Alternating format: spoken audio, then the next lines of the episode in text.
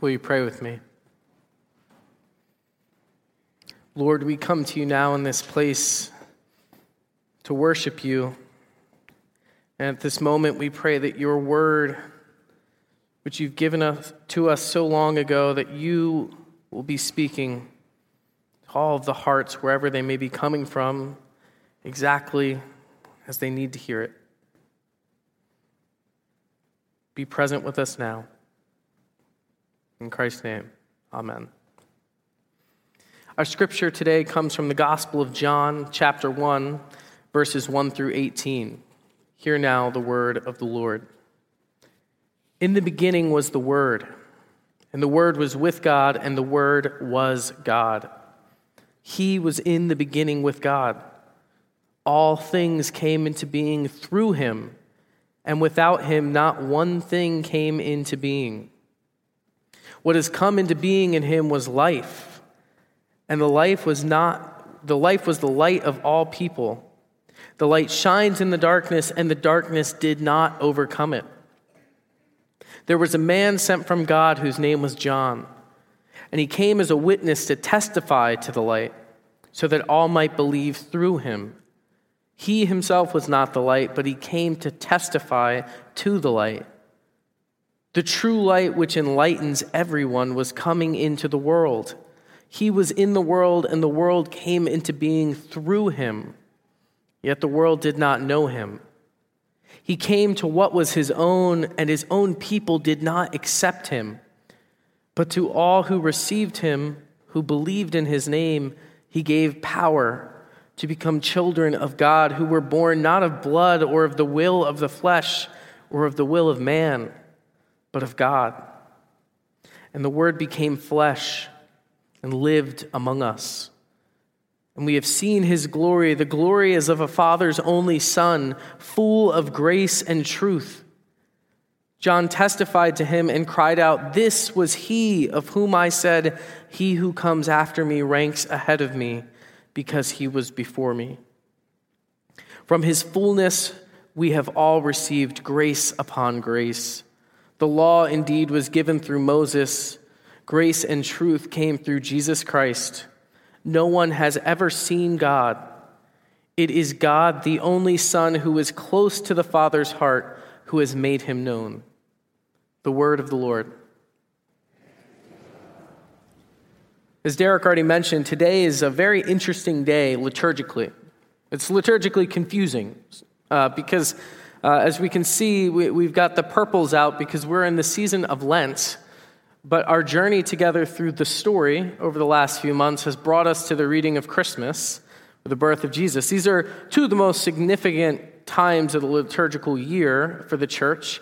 Um, just about every church observes both of them. Uh, but the tone of these two liturgical times are completely different right? Christmas, to put ourselves back into that mindset, maybe we could have thrown some trees up or something. Uh, but Christmas is a time of celebration, right? The season of Advent is the time of anticipating Jesus' coming to earth. Jesus the Messiah, Jesus the Savior. Christmas is, is Jubilee. It's, it's a party. It's reminding ourselves that despite all of the struggle up to this moment, God came to earth and dwelt with us. And yet, even though Jesus is the focus of Christmas and Christmas is the time of celebration, once Jesus gets here, he's not exactly met with celebration.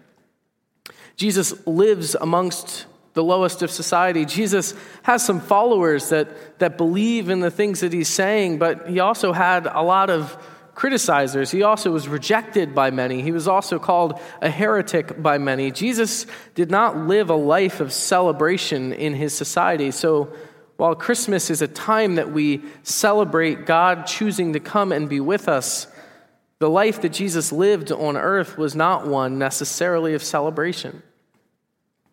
On the flip side, Lent, the season that we find ourselves in, is not a season of celebration.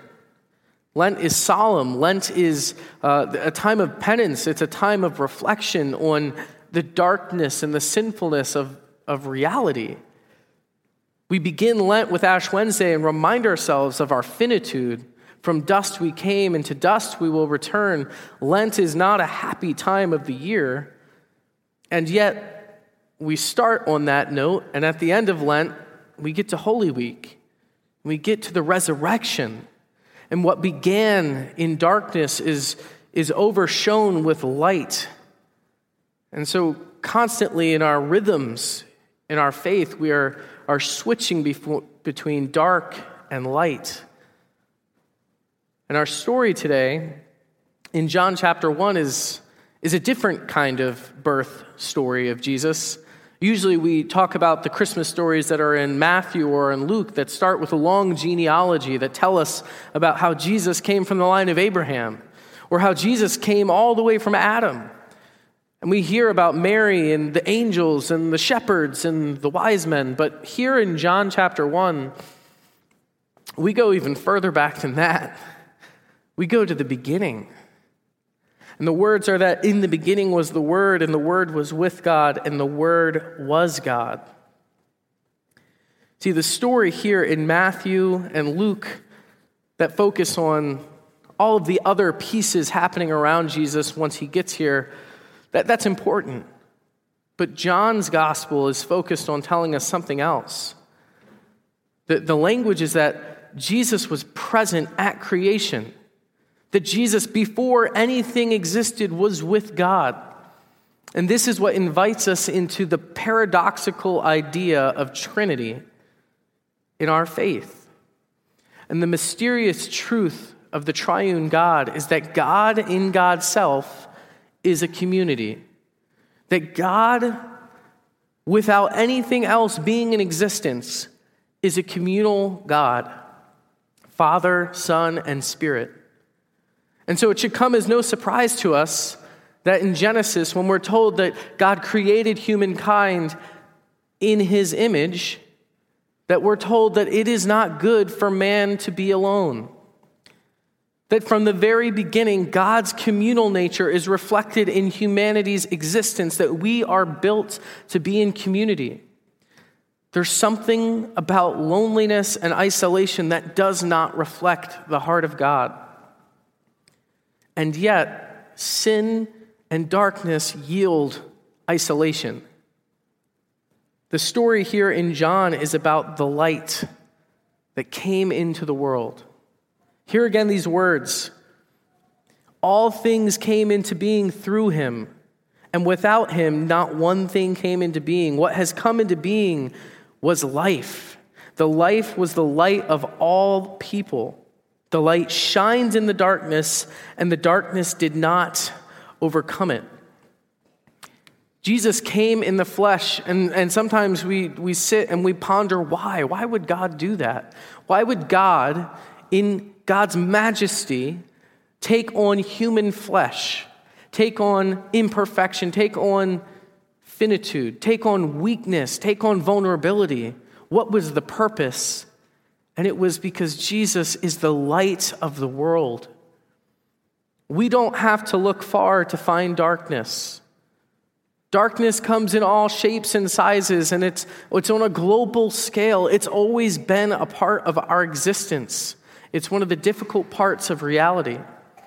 Darkness comes in the form of greed and in anger, in bigotry and hatred. Darkness is what yields murder and war. Darkness is what yields our inability to be in community with one another. And the thing about darkness is that the byproduct of sin and darkness is more sin and darkness. If you've ever been outside in the woods at night and you see just how dark things can get, you can lose yourself in darkness. John reminds us that Jesus, the Son of God, comes in the flesh to shine a light on that darkness. But the difficult thing is that when Jesus got here, he wasn't exactly welcomed with open, loving arms. In fact, there were many people that weren't so thrilled about Jesus' words or his teachings. Remember, the, the people that met Jesus when he got to earth were followers of God. They were people who had been telling each other the stories of Scripture over and over and over again, just as we do here every Sunday morning. The people that, that met Jesus were experts in the Word of God, or so they thought. They knew Scripture like the back of their hand, and yet when the Son of God was standing before them, they didn't recognize him. They rejected him. They criticized his teachings. They didn't want anything to do with the light that he was shining. And that's the thing is that when we're in darkness, we start to get used to it. When you're in the dark long enough, your eyes adjust. And in that kind of darkness, when someone starts to shine light, it doesn't feel liberating. It feels obnoxious. It feels painful. It's frustrating. When you've been staring around in the dark for so long, light is not something you welcome. And yet, light is what we need. Light is what enables us to move forward. Light is what leads us. But if we're not prepared for it, we reject it. The problem that, that Jesus runs into is that he came to shine a light in the darkness. He came to show us what it means to be image bearers. He came to show us that you've seen the way that this thing has been done, but there's a better way. There's an intended way, there's a communal way we are called to live as God's people but it wasn't accepted. John tells us that he came to what was his own, his creation, but his own people did not accept him. Now, many of us, we, we hear that kind of language and go, Well, I accept Jesus. I'm sure you do, except for when you don't. The same as I do, except for when I don't. Because when we think of denying Jesus as opposed to accepting him, we often think of like Peter denying Jesus three times in this dramatic fashion where someone asks you if you're a Christian and you, you say out loud that you are. But denying Jesus is, is far more insidious than just denying him with our words, it's denying him with our actions, with our thoughts. Sometimes we say we follow Jesus with our words, and then the very things that we do are contrary to everything Jesus was shining a light on. Sometimes the way that we think about our neighbors and our enemies reflect that we are not accepting Jesus. Sometimes the way that we speak to the people we say we love don't reflect that we accept Jesus. Sometimes the way that we're living is so contrary that we don't even notice that it's darkness because our eyes have adjusted.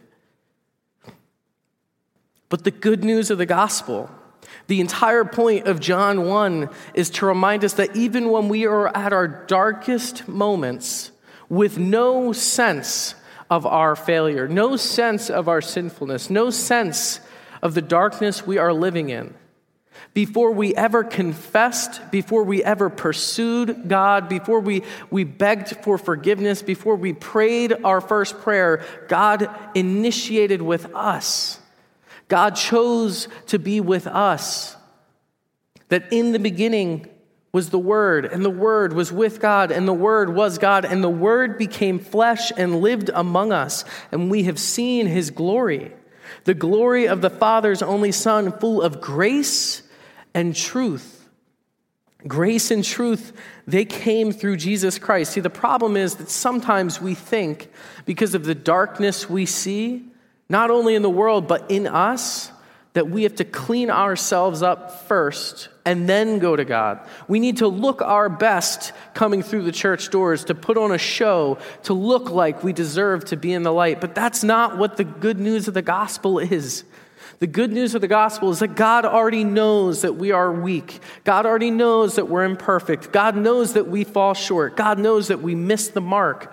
But that in spite of that, God pursues us in the darkness. God goes into the woods to pull us out of our hiding and our shame, like He did with Adam and Eve. God, God shines lights on our darkest moments, not to shame us, but to draw us into His created purpose for us.